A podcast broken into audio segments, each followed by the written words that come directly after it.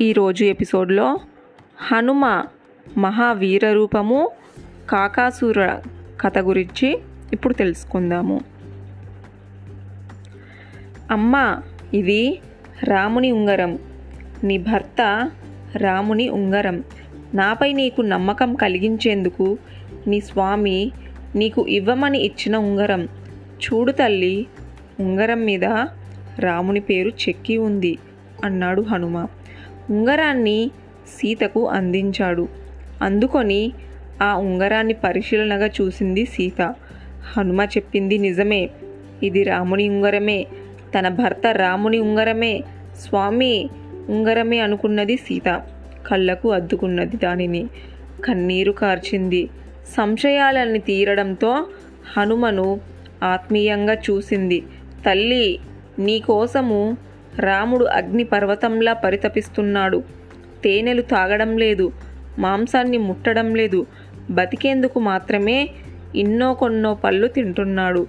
రోజంతా నీ ధ్యాసే తల్లి. నీ ధ్యాసలో పడి శరీరం మీద పాములు పాకుతున్నా రాముడు తెలుసుకోవడం లేదమ్మా అన్నాడు హనుమ. స్వామి అని ఆక్రోశించింది సీత. నీకు నచ్చిన ఏ వస్తువు కనిపించినా సీత సీత అని విలపిస్తున్నాడు. నిద్ర లేదు పొరపాటున కళ్ళు మూతలు పడితే సీత సీత అని ఉలిక్కిపడి లేస్తున్నాడు. నిరంతరం నిన్నే కలవరిస్తున్నాడమ్మా నీ స్వామి చెప్పాడు హనుమ. భోరుమన్నది సీత. ఏడ్చింది. నువ్వు క్షేమంగా ఉన్నావు. తన కోసం నిరీక్షిస్తున్నావన్న మాట చాలమ్మా. రాముడు అపారమైన వానర బల్లుక సేనలతో వచ్చి ఈ లంకను అతలాకుతలం చేస్తాడు అన్నాడు హనుమ. సంతోషించింది సీత. అంతలోనే రాముడు తన కోసం పరితపిస్తున్నాడని తెలిసి మళ్ళీ దుఃఖించింది. నీ మాటలు విషం కలిపిన అమృతంలా ఉన్నాయి హనుమ. తట్టుకోలేకపోతున్నాను. అలాగే విధికి తిరుగులేదని మా బతుకులే రుజువులు చేస్తున్నాయి. రాముడికి నన్ను సమానంగా రావణుడు అప్పగిస్తున్న ఆశ లేదయ్యా. యుద్ధం తప్పదనిపిస్తోంది. అన్నది సీత. యుద్ధం అన్న మాట వినగానే పిడికిలి బిగించి గుండెలు పొంగించాడు హనుమ. రాముడితో కయ్యానికి కాలు దూవడం మంచిది కాదని తమ్ముడు విభీషణుడు ఎన్నిసార్లు అన్నా రావణుణ్ణి హెచ్చరించాడట. అయినా ఆ మూర్ఖుడు వినడం లేదని విభీషణుడి భార్య చెప్పింది నాకు అన్నది సీత. అలాగా అన్నట్టు చూశాడు హనుమ. జరగబోయే యుద్ధంలో నా రాముడు విజయం సాధిస్తాడు. రావణుడు మరణిస్తాడు. అనుమానము లేదు అన్నది సీత. అవునమ్మా అనుమానం లేదు అన్నాడు ఆనందంగా హనుమ. రావణుడు నాకు ఇచ్చిన ఏడాది గడువులో ఇప్పుడు పదవ నెల నడుస్తుంది. ఇక రెండు నెలలు మాత్రమే గడువు ఉన్నది. ఆ రెండు నెలలు గడిచి గడువు తీరితే నేను జీవించి ఉండను మరణిస్తాను. ఈ మాట నా స్వామికి చెప్పు. చెప్పి ఈ లోపలే ఆయన యుద్ధానికి రమ్మను. మహాజ్వాల బాణాలతో ఈ పాపాత్ముని ఇక్కడి బలగాల్ని తుత్తునియలుగా చెయ్యమను. కసిగా కోపంగా చెప్పింది సీత. అంతలో అనుకున్నది అవుతుందా అన్న సంశయం కలిగిందేమో కన్నీరు పెట్టుకుంది.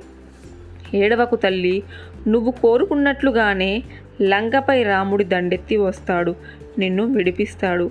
అంతవరకు వేచి ఉండాలి నువ్వు అని అన్నాడు హనుమ.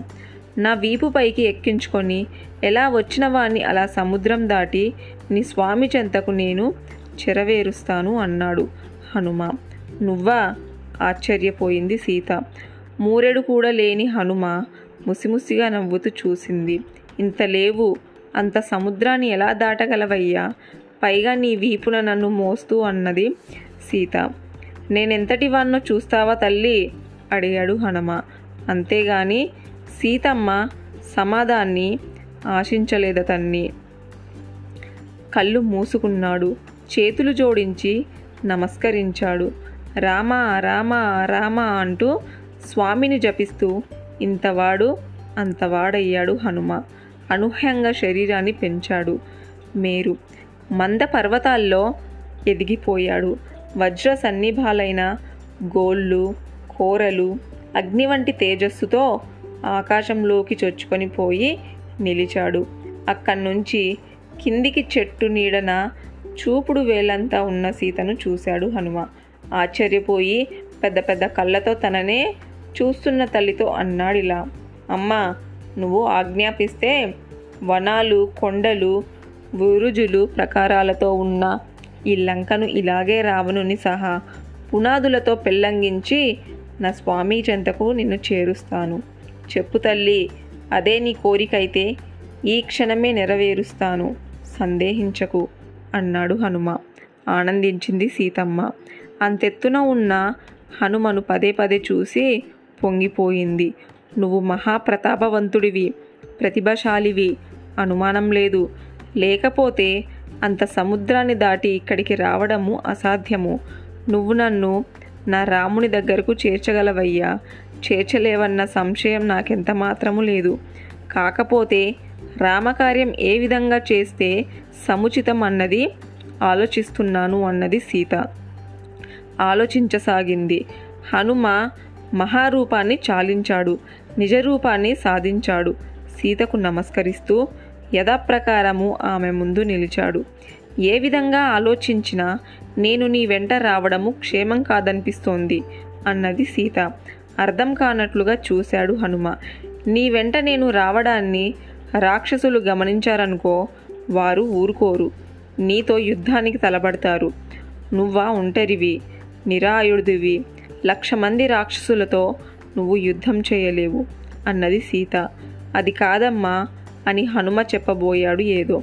అతన్ని వారిస్తూ అన్నదిలా సీత తెగించి రాక్షసులతో నువ్వు యుద్ధానికి తలపడితే వారితో యుద్ధం చేస్తూ నన్ను ఎలా రక్షించగలవు. నువ్వు రక్షించవగలవన్నా నేను ఆ యుద్ధాన్ని చూసి బెదిరి కింద పడితే అయ్యయ్యో మాట మాట వరుసకే అనుకుందాము. నేను కింద పడి ప్రాణాలు పోగొట్టుకుంటే అలా కాకుంటే నీతో యుద్ధంలో రాక్షసులు గెలిచి మళ్ళీ నన్ను వాళ్ళు బంధిస్తే బంధించి ఎవరికి కనిపించకుని ప్రాంతంలో ఈసారి దాచిపెడితే ఇప్పుడు నువ్వు పడిన శ్రమంతా వృధా కాదా? ఏమంటావు? అడిగింది సీత. సమాధానం ఏం చెప్పాలో తెలియలేదు హనుమకు. చూడసాగాడంతే. ఒకవేళ యుద్ధంలో రాక్షసులను నువ్వు ఓడించావనుకుందాము. నువ్వు గెలిచావు అనుకుందాము. గెలిచి నన్ను తీసుకొని వెళ్ళిన స్వామికి నువ్వు అప్పగించావు. అది రాముడికి వేడుక అవుతుందా? చెప్పు. ఎంత మాత్రము కాదు. పైగా ఆయనకు తీరని అవమానం అవుతుంది తనకు చేతకాక నీ ద్వారా నన్ను సాధించాడనుకుంటాడు. అపకీర్తి రాముడికి శాశ్వతంగా ఉండిపోతుంది. నువ్వు గొప్పవాడివే పరాక్రమవంతుడివే.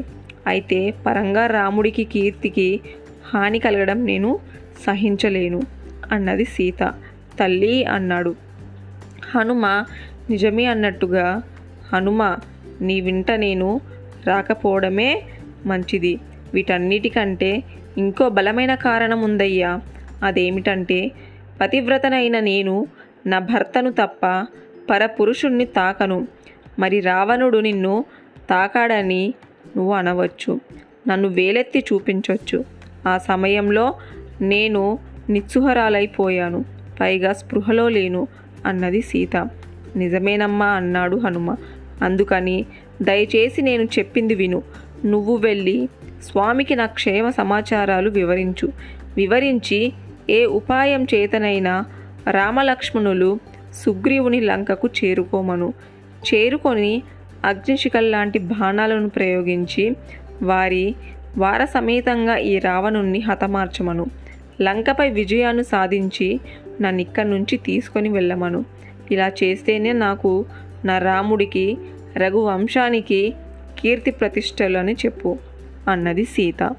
తర్వాయి భాగం నెక్స్ట్ ఎపిసోడ్లో తెలుసుకుందాము.